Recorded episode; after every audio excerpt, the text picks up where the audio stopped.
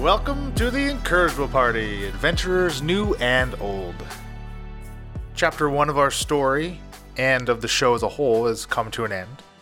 So, if this is your first time here, thanks very much for giving us a chance, and I hope this two part recap serves as an intriguing enough jumping in point for the show as a whole. And if you've been here with us all along, a huge thanks for your continued support. And I hope this is a nice reminder of all of the party's past antics. And if either of those things end up being true, please do share this with anybody you think would enjoy it. So without further ado, here's what happened last time on the Incorrigible Party. Our adventure begins with our heroes, well, our party members, finding themselves in the small city of Zexa, each pursuing their own personal goals. I do hesitate to call them heroes. Uh, you'll quickly learn why by the end of our tale, listener. Gozer, the half orc barbarian, and Shaft, the halfling ranger, have traveled together from Drukal. With ties to a criminal network that freely operates within the city of Drukal, Shaft has accepted a bounty hunter job to capture a mysterious figure that has recently popped up in Zexa, known only as the Arcanist. With the Arcanist's identity and abilities unknown, a bit of extra muscle couldn't hurt, and that's where our party's bruiser comes in. Not one for many words, Gozer agreed to aid Shaft, for a price, of course.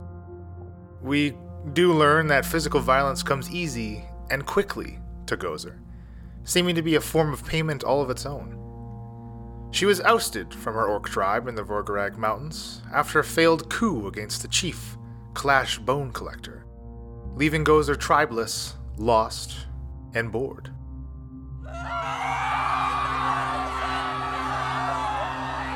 There's a disturbance in the streets of Zexa. Townspeople rush past Gozer and Shaft, clearing the streets to reveal an animated mass of stitched together body parts. Two torsos connected end to end to form an insect like segmented body, standing on four haphazardly attached legs to the lower torso. It swings its six randomly stitched arms attached to the upper part, attempting to crush an armored human.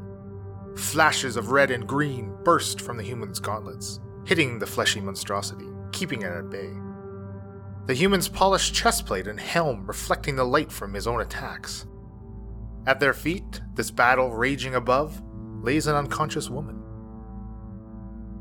Standing on the other side of this battle in the middle of the street, Gozer and Shaft spot our party's glass cannon, the half elf wizard Falzarin. Spending the majority of his life on the small island of Heraklion, studying magic with the fabled scholars that attract many seekers of knowledge, Falzarin has left the comforts and safety of his own home. Being the hub of all things magical in Aspara, it was inevitable that the rumors of experimental, unconventional magic would reach the shores of Heraklion. Rooted in their traditions of the pure ways of magic, these rumors were immediately dismissed by the elders of the Isle, Falzarin's interest in them being denounced and disparaged. Immediately, he is intrigued by this human's magic emitting gauntlets Wow, those are quite the bucklers you've, uh, the gauntlets you've got there. Do you need any help here? Stand back, citizen. I'll handle this. Unseen by everybody in the street, the rogue elf, Bryn, lurks around the corner of a building, taking in the scene playing out before her. Still very young for an elf, Bryn was forced to grow up quickly in the Phalaren forest. Orphaned at the young age of 13 during the occupation of the Paladins of Cultus, she quickly honed the skills needed to survive for nearly two decades on her own. Recent tragic events have forced her to flee the forest, narrowly escaping death during a heist gone wrong. Utilizing her own underworld contacts, she's accepted her first assassination job, targeting one Sardo the Magician. Taking careful aim from her hiding spot, Bryn lets loose an arrow, revealing her presence. Despite aiming for the abomination, she puts an arrow right into the human, causing him to falter, the abomination raining down blows with its six arms. Hey, that's my bounty! Shaft exclaims as he charges Bryn, unsheathing his dual rapiers. Don't worry, listener, this will not be the first inter party conflict you'll witness during our tale. Taking hold of her mighty great axe in both hands, Gozer smiles. This looks like fun. She rushes in towards the abomination, swinging wildly. To Blave! Bryn, now face to face with Shaft, nocks another arrow, firing it over the halfling's head. Striking true this time, sinking it into one of the abomination's torsos. Bounty? Just relax, buddy. It was an accident. Oh, so you're just inept. Shaft replies as he turns back towards the abomination, running in to join the fight with Gozer and the armor clad human. The fleshy monstrosity turns to its new foes, lashing out at them both and delivering thunderous blows that knock them on their asses, unconscious. A shimmering, magical hand appears next to the monster, smacking it, causing enough of a distraction to give the human time to recover from his arrow wound and grasp an amulet hanging from a chain around his neck. It emits a brilliant white light that blasts the abomination into pieces, its stitching tearing apart from the force. The parts crumble to the street, no longer moving. Immediately, the armor clad human lays a hand on Shaft and Gozer, reviving them as they gasp awake. Ho there, citizens! Thank you for the assist, but you should not have put yourself in such danger. That is a job for the Arcanist! Shaft invites the Arcanist back to the Good Riddance Inn for a drink to thank him for his efforts electing to use guile and quick wits to obtain his bounty rather than unnecessary force. Despite Shaft's insistences, the Arcanist refuses his offer of a reward, claiming that protecting this fair city is reward enough. Wherever there is a crime occurring, a citizen in need, you will find the Arcanist. And with these words, the Arcanist vanishes down an alley, into the ever darkening night. The unconscious woman stirs, coming to. Finally able to catch a breath, they make proper introductions, learning each other's names. The woman's is Dr. Isabella Good, Zexa's resident health professional. Thankful for their rescue, Isabella agrees to buy them all a drink at Shaft's suggestion. And here, dear listener, our very incorrigible party is formed. Starting a tab for Isabella at the Good Riddance Inn, the inn's hunchbacked bar boy, Chucky, serves them some drinks, and the party is filled in on the recent events in Zexa. Isabella explains that the Arcanists seemed to show up a little over a week ago, apparently to aid the people in the town, as Zexa does not have its own guard or law enforcement. The people here seem to police themselves and are not very friendly to strange faces. These words, they ring true with the party, as Isabella is the first Zexan to really give them the time of day, outside of any establishments seeking patronage. Learning that Isabella has treated a number of people who have had encounters with the Arcanist, she quickly agrees to take Shaft back to her clinic to retrieve the information. She freely gives them a list of three names and addresses. Doctor patient confidentiality is apparently not a thing in Zexa. Having conned his way into a free night's stay at the doctor's clinic, Shaft returns to the tavern the following morning and shares the names with the rest of the party. Bryn immediately recognizes the second name on the list Sardo the Magician. The party find themselves outside of a small T shaped building. A wooden sign with bright green lettering hanging over the door says Sardo the Magician. They enter to find a long table full of trinkets and baubles. A human wearing a brightly colored vest enthusiastically greets them, immediately spewing out a sales pitch on one of the items on display. Ah, look at this! The Cap of Sultany! Said to bring its wearer pleasant, even prophetic dreams, for the low, low price of ten gold pieces, but I'm losing on the deal. Questioning Sardo about his encounter with the Arcanist, the party surmises that he doesn't know much more about the strange vigilante. Alright, are we done with this guy now? Good. Bryn draws her rapier, eager to take out our target, and lunges forward to deliver a devastating blow to his vitals. Reacting quickly, Shaft draws his own sword and parries Bryn's attack. What the hell? Sardo begins to plead for his life, cowering away from Bryn as she explains to Shaft that this is the way to get the Arcanist. Shaft, you know we need a distraction for the Arcanist. They need to cause a scene to attract him, I'll run you through, Elf. exclaims Shaft, giving Bryn a knowing wink. Bryn, what are you doing? Why do you want to kill this poor man? asks a concerned Falzarin. Bryn convinces Shaft and Gozer to step outside of the shop to speak to them in private, leaving Falzarin alone with an erratic Sardo. You can't let them do this to me. I- If I get out of this with my life, this can be yours. Sardo picks up a small metallic cube with arcane etchings to entice Falzarin to save his life, as he nervously glances at the back door of his shop, inching towards it. Alright, look, I'm not just gonna let them kill you, but I am very interested in these items that the Arcanist has. So I'm also not gonna let you just run away. Outside of the shop, Bryn offers Shaft and Gozer gold to stay quiet about her hit. Without hesitation, Gozer says, Pay me. Just stay here for a second.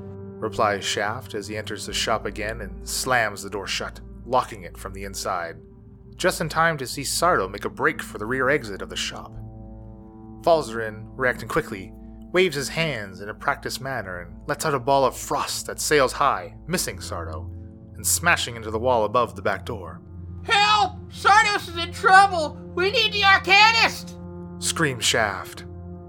Unable to enter the shop from the front now that it's locked, a frustrated Bryn moves around the building to enter through the back, to find a fleeing Sardo. Despite Shaft's cries echoing down the street, Bryn quickly draws her bow and expertly puts an arrow right into the back of Sardo's head, instantly killing him. Her job completed, Bryn continues around the perimeter of the shop into an adjacent alley to keep a lookout for the Arcanist. Witness to all of this, Gozer follows her, demanding her hush money, happily pocketing it. Shaft's cries have now drawn a crowd in the streets of Zexa, as people have gathered around Sardo's body. Exiting the shop as well, Falzarin and Shaft see Isabella Good heading down the street, pushing her way through the crowd to check Sardo's body, confirming that he's dead. Spotting Chucky in the crowd, Isabella motions to him and two others. There's nothing I can do here. Let's take his body back to the mortuary. Chucky and the others approach the body, getting a good look at the arrow protruding from Sardo's head. Shaft quickly pulls it out before Sardo's body is taken away.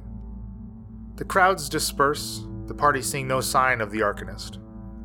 Suspicious that Sardo and the Arcanist may be one and the same, Shaft and Falzarin search his shop for information to confirm their theory. Finding a hidden door, it reveals a back room full of copies of the items displayed on the shop's tables. It's clear that Sardo was some kind of con man selling false magical items. Hitting a dead end at the shop and not learning anything of value from the other two people on Isabella's list, the party decides to return to the place they first encountered the Arcanist and the Abomination. Their search here leads them to a rooftop that Falzarin and Bryn climb onto, finding a powdery residue around a shingle, broken by what appears to be some kind of impact point. Falzarin is able to deduce that the residue is magical in nature, as if it is some kind of byproduct of a spell activation. The powder continues across the roof, leaving a trail that points back towards the Good Riddance Inn. Perhaps the Arcanist is staying at the inn. One bit of consistent information that the party has gathered is that nobody in Zexa seems to know who the Arcanist is. He seems to be an outsider, attempting to earn the town's trust as their protector. They also know that, according to the recounting of Arcanist interactions, they all took place at night. Returning to the inn, the party decides to wait out the daylight hours and to pick up the hunt at nightfall. It's not long after they have set out once again that they're stopped in the street by a proclamation from the rooftops. It seems the Arcanist has been searching for them as well. He holds a familiar arrow in his hand, the arrow that Bryn mistakenly hit him with that first day in Zexa. Surrender the elf for the crime of murder, and the rest of you can go about your business. Your punishment, elf, for taking the life of Sardo the magician, is death. The Arcanist leaps down from the roof, landing in front of them, still brandishing Bryn's arrow. A matching arrow that took down Sardo. Failing to comply with the Arcanist's demand, Shaft manages to get a shackle around his wrist, attaching the other end to his own and running between the Arcanist's legs, tripping him up and knocking him prone. The rest of the party quickly makes short work of him, keeping him alive but rendering him unconscious. Once knocked out, the Arcanist's appearance shimmers and fades, revealing him to be Chucky, the Good Riddance Inn bar boy. Shaft's bounty now collected, the party leaves Zexa under the cover of darkness, planning on heading to Drakal, and set up camp for the night a few hours outside of town. Bound and shackled, Chucky awakens, the party questions him about the items and his actions. Trying to strike a deal, Chucky tells him about a cave just north of Zexa where he found the enchanted armor. Uh, look, uh, I'll take you guys there. It, it has a ton more stuff in it. I, I just took what I could carry and I got out of there. You can take all you want. Uh, let, let me go. Agreeing to check out the cave, the party beds down for the night, setting up watches just to be safe. Shortly before dawn, on Gozer's watch, she hears the soft whinny of a horse coming from the west, the direction of Drukal. Investigating, she finds the injured animal, its orc rider dead and dragging behind it with its foot caught in one stirrup. Stopping the horse, Gozer immediately recognizes the orc's tribal colors as belonging to a tribe that has been long dead in the Vorgarag Mountains. The orc is covered in slashes and bites from some kind of beast, and tattooed on his forehead is a strange symbol. Unable to identify the symbol's meaning or origin, the party throws Chucky over the newly acquired horse and head northeast, at Chucky's direction, to a small cave opening hidden by some underbrush. As they approach the opening, one of the three stone gargoyles that sit perched above its entrance comes to life. Swooping down on stone wings, the party quickly reduces it to rubble. In the fight, Falzarin attempts to use the gauntlets and the amulet that the Arcanist was wearing. They malfunction and explode, dealing severe damage to the wizard and rendering the items useless. The way clear, now in the cave, the party discovers a pile of assorted body parts in a large chamber lined with tables full of items and papers. Among the parts is Sardo's body, his limbs not yet severed, but the body is missing its hands. The location of which are quickly discovered as half a dozen little crawling claws come skittering out from under the tables, accompanied by a small bipedal insectoid creature that appears from a small hole in one of the cave's walls. Another fight ensues, with Gozer flipping a table to block the hole, pressing her large half orc frame against the bangs and scratching coming from the other side. But now, clear of hostiles, the party is able to search the cave, discovering what look like diagrams and designs for the pieces of armor Chucky stole. The notations unreadable to the party, as none of them speak Sylvan. On the back wall of this cave, they find a wooden frame the size of a door set into the stone. Identifying it, Falzarin determines it to be some kind of functioning portal, but is strangely unable to ascertain its command word. Theorizing over the presence of Sardo's body, the party comes to the conclusion that the cave may belong to Isabella, the doctor at work, it seems. Refusing to let Chucky go, despite holding up his end of the bargain, Shaft convinces Chucky to come with him to Drakal to meet his friend and promises him a pretty penny for his troubles. Clearly taking a page out of Sardo's book, this con job makes for easy travel to Drakal, a place where both Bryn and Shaft now have a significant amount of money waiting for them. Near the gates into Drakal, the party passes another full blooded orc, driving a wagon, heading east. Gozer recognizes more long dead tribal colors, and another now familiar symbol tattooed on this orc's forehead. Pausing to question him, their curiosity getting the better of them. The orc claims his tribe does indeed live, having business in Altenshik. A statement that strikes Shaft and Gozer as being quite odd, considering the orcs rarely venture further than Drakal, which is nestled at the base of the Vorgrag Mountains. Parting ways, they continue into the city, Shaft leading the way to see his friend, as he puts it. Bryn gives him a smirk. Uh, Shaft, I think we have the same friend. Arriving at the Tickly Servant Inn, Shaft and Bryn gain entrance to a back room to see their contact, Detmer the dwarf. Stereotypically stout in stature, as dwarves are known to be, Detmer sits behind a large wooden desk. Its polished stain reflecting the torchlight thrown from wall sconces on either side of the small, 15 foot room. Slightly surprised that two of his more eccentric freelancers seem to have started working together, Detmer offers them both a job that pays extremely well. But I'm getting slightly ahead of myself. There's poor Chucky to deal with. The Arcanist, I presume? Detmer gestures to Chucky with one meaty hand as he opens a drawer in his desk with the other, removing two scrolls. Unrolling each of them, Detmer nods his head to each one. Shaft and Bryn placing their hands on their respective scrolls. A horizontal line of white light moves up and down, scanning each of their palms, confirming a successful fulfillment of their contracts. So, uh, I met your friend here. I can go, right? Chucky nervously shifts his weight to either foot, throwing glances towards the flight of stairs leading to the main part of the tavern. Detmer gets up from his desk and moves to the wall on his right, pulling on an empty sconce. A section of the wall slides open, revealing a bare, closet sized room. Shaft draws his rapiers, crisscrossing them and placing the inside of the makeshift pair of giant scissors around Chucky's neck, easily guiding him into the room. No need to make this difficult, Chucky. Just go in the closet for a while, answer a few questions, and we can hook up later and you'll get your money. With another pull of the sconce, the wall closes, muffling Chucky's protests. Over the soft of beating fists against sliding wall, Detmer explains the sparse details of the new job. The mayor of Goldham has a problem with the paladins of Cultus. While known throughout Aspara, the paladins have little to do with northern cities like Drukal, their presence kept to a minimum outside of the heavily guarded southern border that demarks their territory. However, there have been two instances to the contrary in the past 35 years the Sorrowful Isles landing and the Phalaren Forest occupation. During both events, the Paladins erected mysterious towers that emit an eerie blue light, bright enough to be visible from many miles away on clear, starless nights.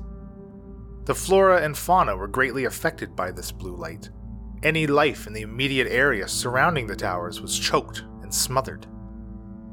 After only a year since the Paladins withdrew from the Phalaren Forest, their presence and tower activities have begun again outside of their territory.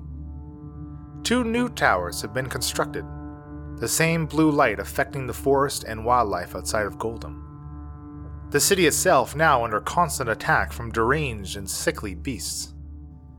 The job is simple get into the towers, find the artifacts that power each of them, and shut off the blue light. Payment upon delivery of the power sources of these towers to the Mayor of Goldham.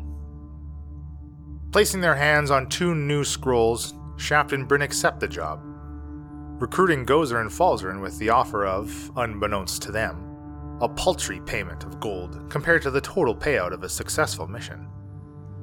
The prospect of studying the power sources rather than the offering of gold proves to be a more effective incentive for Falzarin's aid. Magical artifacts, you say? Those certainly pique my interest. Spending a day in Drukal to rest and discuss their next course of action, Gozer suggests leaving the city at sunset. Nobody see us leave at night. This simply stated sentiment proved not to be true. Unnoticed by the party, two cloaked figures slink out of the tickly servant after showing a particular interest in Bryn.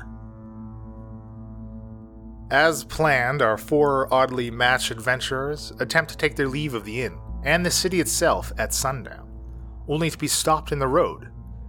The two cloaked figures from the inn flanking a well armored human. A grin spreads across his face as his eyes meet Bryn's. Hello, Bullhead. Bryn is momentarily stunned. Hank Applebee's, the man responsible for the savage murder of her best friend, Ziari, stands before her now. The sound of his voice triggering violent memories of his greatsword cleaving Ciari in two. Give us the amulet, Puppet. We know you have it.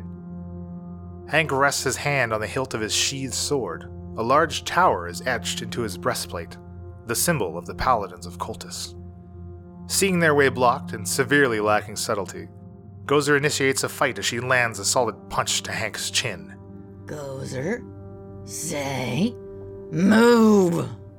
Wiping the blood from his mouth, Hank smiles as he draws his weapon. From the opposite end of the street, four more humans appear, all sporting the same tower symbol on their armor. Two more from a side alley, and still, two more behind them. The party is surrounded. Finally, snapping out of her daze, Bryn goes straight for Hank, her shock quickly turning to rage. I will get my revenge. Falzarin takes a peppering of crossbow bolts as he conjures up a fog cloud, obscuring his enemy's vision and letting loose zooming darts of magical energy. Gozer bellows her war cry and makes short work of two paladins. Shaft draws both rapiers and, with great flourish, slides between Hank's legs to catch him off guard and land two quick stabs from behind.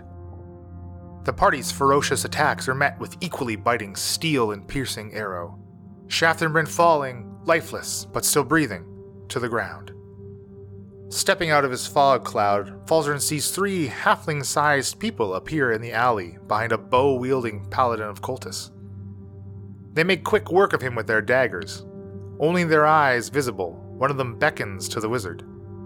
His words slightly muffled from behind the cloth wrappings that seem to cover their entire body. We, we, we can help you. Come with us, quickly. Well, then help my friends too. I can't just leave them. Falzarin proclaims as he slings another set of magical darts that finally fells Hank Applebee's, who is severely wounded by Gozer and her powerful great axe swipes. Grabbing Bryn's unconscious body, the three wrapped halflings start to drag her back down the alley they appeared from, towards an open manhole. Gozer, these little guys are gonna help us. Grab Shaft. Easily slinging Shaft over her broad, half orc shoulder, Gozer and Falzarin follow their small saviors down into the sewer, off the streets of Drakal. Once in the safety of darkness, the three helpers pull down the wrappings over their faces, revealing the elven like features of their darkling heritage. Hesitant to fully trust them, but left with no real choice, the conscious party members follow, dragging the unconscious ones with them. Revealing a hidden passageway in the sewer tunnel, they're led through a long series of twists and turns, long enough for Bryn and Shaft to regain consciousness. They sputter awake, questions of where they are and where they're going vaguely answered by the Darklings as they continue to lead them through this maze of tunnels. We, we help people leave the city. We, we can get you out. We have a wagon, and, and Julvi will take you away. Oh, we're close. Can you hear Julvi's music? The soft echo of instrumental music can be heard now. Its volume increases as they progress closer to a metal ladder at the end of the tunnel they're currently in. A tunnel that is strangely lined with works of art. Framed paintings hang from stone walls. Alabaster busts sit on pedestals, on display as if they were in a museum. Jovi's up there, you say? Shaft motions to the top of the ladder, the music now reaching its crescendo. The Darklings nod excitedly, seeming to sway and revel in Julvi's music. The ladder leads to the inside of a large L shaped barn. A wooden, covered wagon sits before a closed sliding door. To the party's left, two stalls house a pair of horses quietly grazing on dried hay. Who could only be Julvi appears, strolling around the side of the wagon, nimble fingers plucking at tightly wound lute strings. He ceases his play when he sees the party and does not speak. Unlike the smaller Darklings, Julvi stands as tall as an elf. He too is wrapped from head to toe. One of the party's sewer guides moves to the wagon, opening a large lock that sealed the outwardly swinging doors on the back of it, revealing half a dozen chained prisoners. The Darklings draw their daggers, coercing the party into the back of the wagon. Still reeling from their encounter with Hank Applebee's, the party finds themselves in no condition for another fight as they climb into the wagon. Now trapped, but luckily not shackled like their new traveling buddies, the party is left in the wagon long enough to patch up some of their wounds and hatch a plan of escape. Taking short but effective swings in the tight quarters of the wagon, Gozer manages to chop out a hole large enough for Bryn to get her lithe elven arm through to reach the lock. As Bryn is blindly fumbling with her thieves' tools, they hear the rumble of the sliding barn door now opening, and a near inaudible skittering across the barn's roof. Now free, they're face to face with Julvi and three orcs with familiar forehead tattoos. Shaft and Bryn immediately take to high ground, easily scaling up the back of the wagon and a stack of hay bales, respectively, allowing them to fire arrows and bolts, while Gozer charges in, easily cutting down two of the orcs. Only to have three tiny, spider like creatures with long eel necks ending in a mouthful of razor sharp teeth drop down from the roof, quickly surrounding her. They bite into her flesh, pumping her full of poison that nearly takes her down, her relentless endurance keeping her on her feet. Julvi strikes a resounding chord on his lute, letting loose a shattering crack at Shaft's feet, inflicting damage to the halfling and wagon alike. The frenzied yells from the prisoners within it adding to the growing volume of the fight, as Falzarin utters his magical chants and throws up his hands in his practiced manners, hurling a shimmering orb at Julvi, engulfing him in flames. A second, much larger spider eel creature clinging to the barn ceiling drops down next to the wagon. It meets Shaft's gaze, clearly trying to influence him in some way. Shaking off its effect, Shaft leaps at the creature from the top of the wagon, letting loose a flurry of rapier stabs. All the while, Bryn landing arrow hits on it and the last orc. With the final crush, stab, and arrow shot, the party has once again got out of a scrape with their lives intact. Quickly searching the bodies, it's clear that the orcs were paying Julvi for the people in this wagon. How the spider eel creatures factor in is not entirely clear, though it did seem as though the orcs were under their command. Some of these more dead tribe but not this one. Gozer gives one of the orc bodies an angry kick, recognizing it to be Clash, Bone Collector's right hand orc. Recovering a set of keys, Shaft throws them to the prisoners in the wagon, and the party saddles up the horses, riding out of there as fast as possible, not keen on waiting for darkling reinforcements from the sewers below.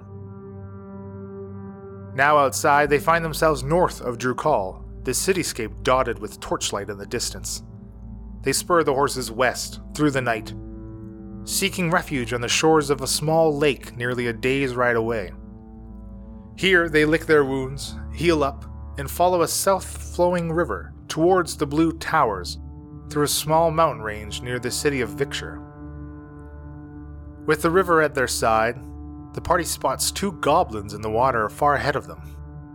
Opting for a detour around them over another potential conflict, Shaft's expertise in the mountains allows them to easily find a suitable path for the horses.